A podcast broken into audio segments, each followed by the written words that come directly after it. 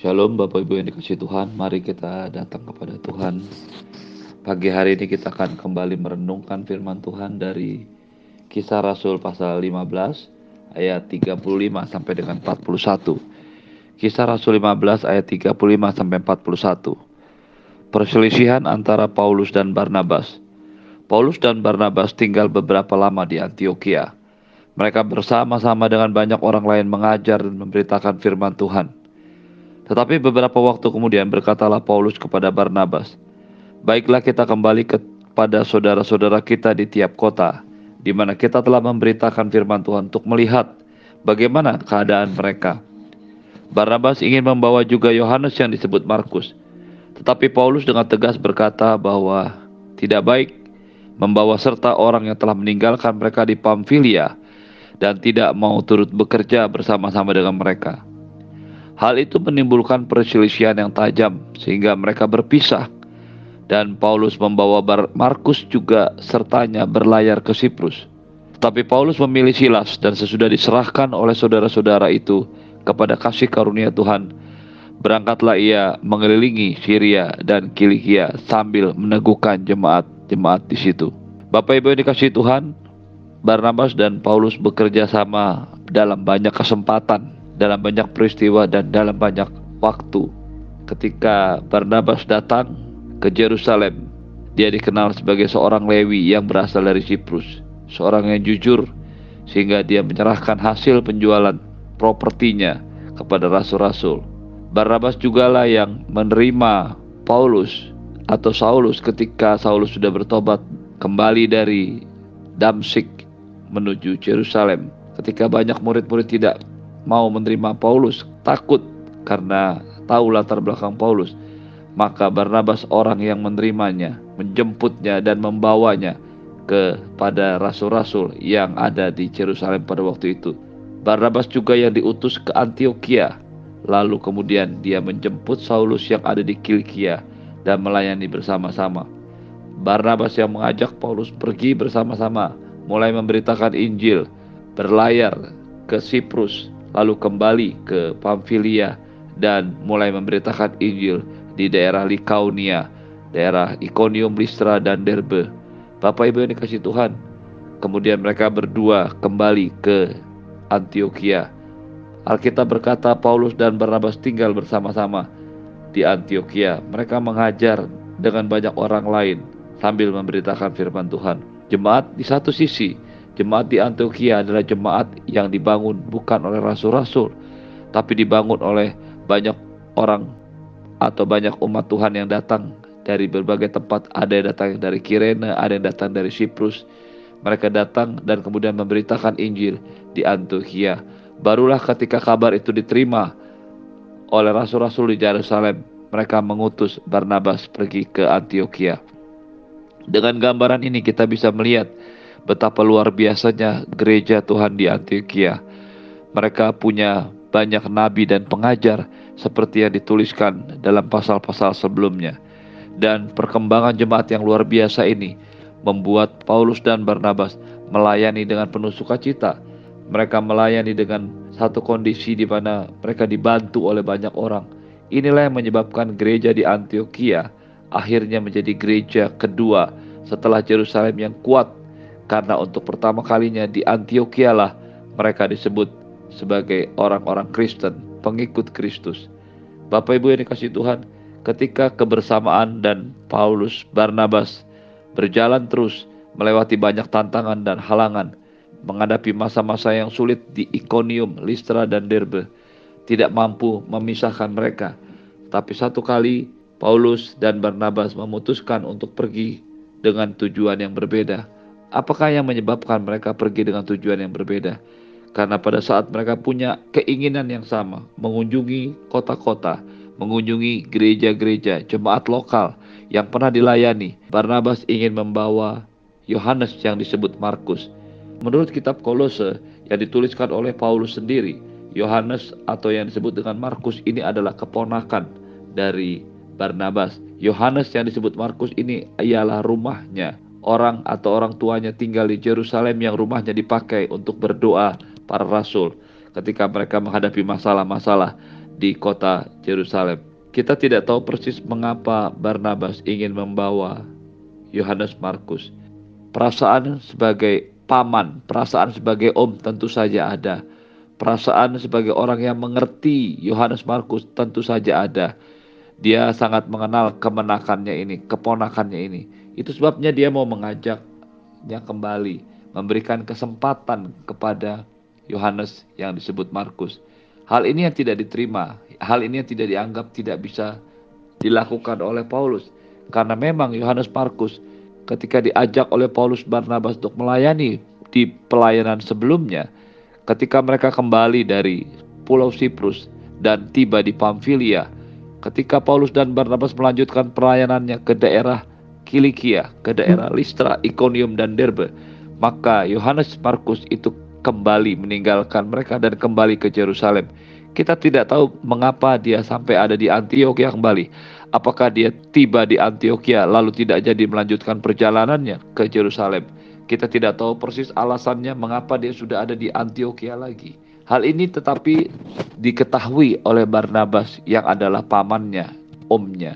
Itu sebabnya dia mau mengajak, memberikan kesempatan yang kedua kepada Yohanes Markus untuk ikut bersama-sama dengan dia. Hal ini tentu saja ditolak oleh Paulus yang punya prinsip tidak baik untuk mengajak orang yang telah meninggalkan mereka.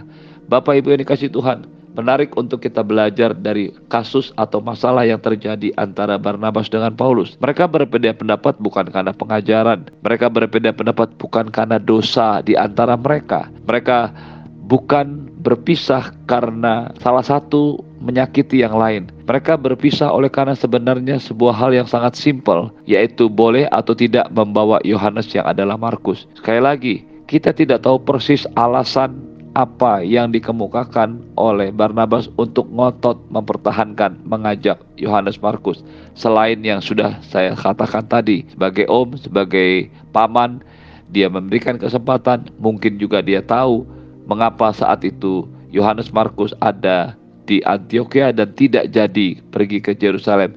Ada begitu banyak pemikiran, tetapi ketika ini coba dijelaskan oleh Barnabas kepada Paulus, tetap tidak bisa diterima. Ini merupakan sebuah hal yang sebenarnya menarik untuk kita bahas. Sebuah hal yang bisa terjadi untuk orang-orang sekaliber, sekapasitas Rasul Paulus dan Barnabas. Mereka tidak mencapai titik temu. Alkitab berkata mereka mengalami perselisihan yang tajam. Kata perselisihan yang tajam itu berasal dari bahasa Yunani paroxus mos. Paroxus osmos itu diterjemahkan sebagai perselisihan yang tajam. Tetapi sebenarnya bisa juga dikatakan sebagai sebuah perdebatan, perbantahan yang tidak pernah selesai. Bapak Ibu yang dikasih Tuhan, bagaimanapun juga Barnabas dan Paulus adalah manusia biasa yang dipenuhi dengan kuasa Allah yang luar biasa. Ingatlah ketika mereka ada di Listra, mereka dianggap sebagai Zeus dan Hermes dan mereka berkata kami adalah orang biasa.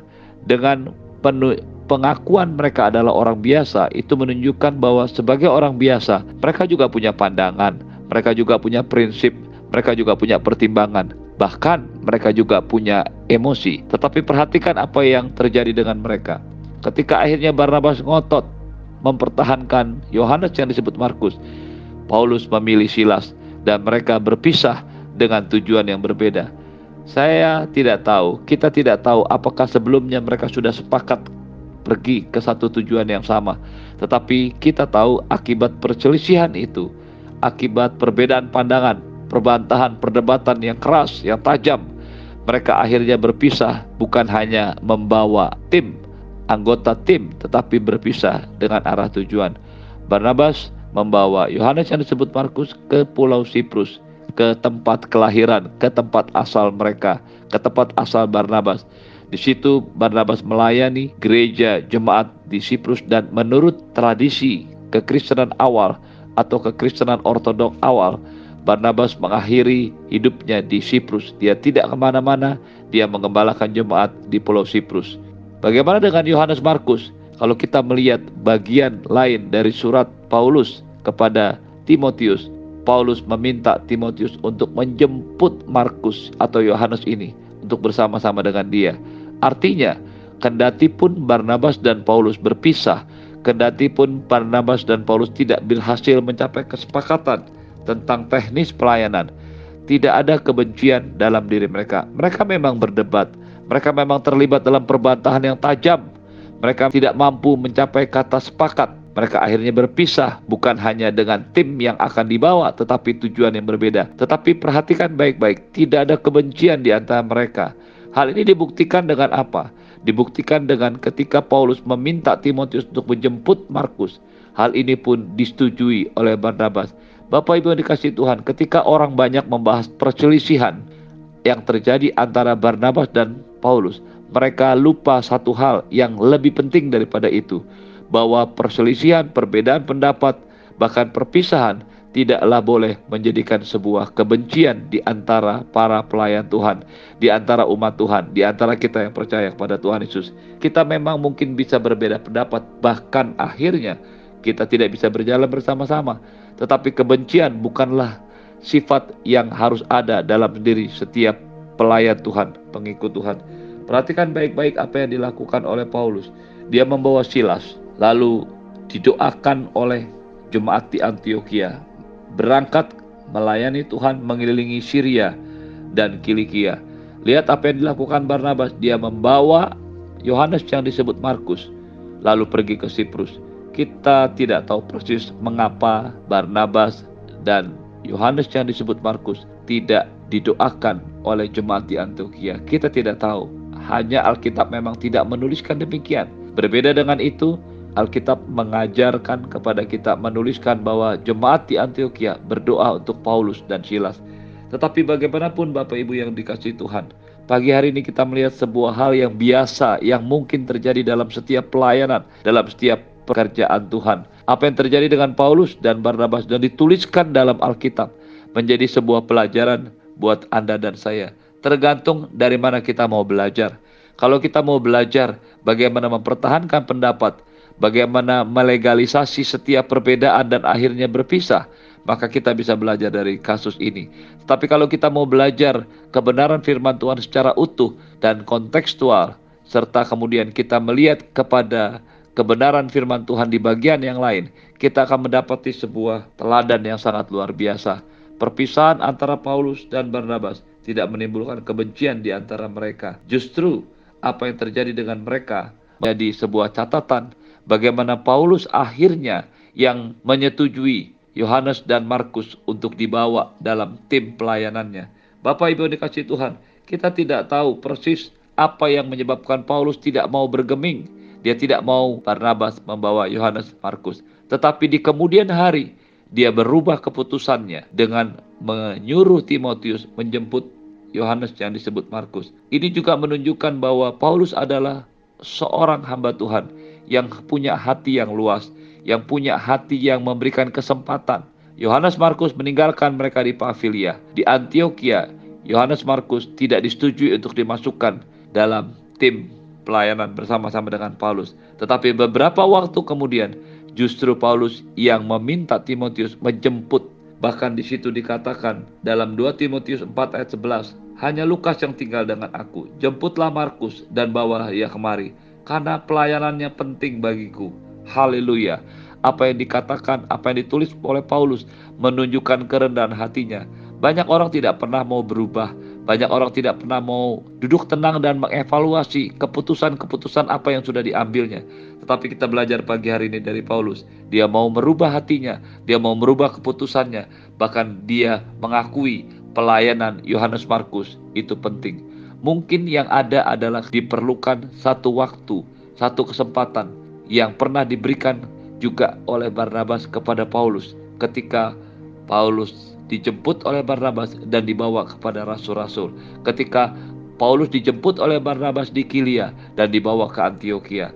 Pada akhirnya ketika kita melihat apa yang terjadi dengan kedua rasul, kedua orang hebat ini, maka kita mengetahui bahwa akhirnya pekerjaan Tuhan harus dinyatakan, Injil Kerajaan Allah diberitakan, banyak orang harus dibawa kepada Tuhan. Dengan cara apa pun kita harus belajar.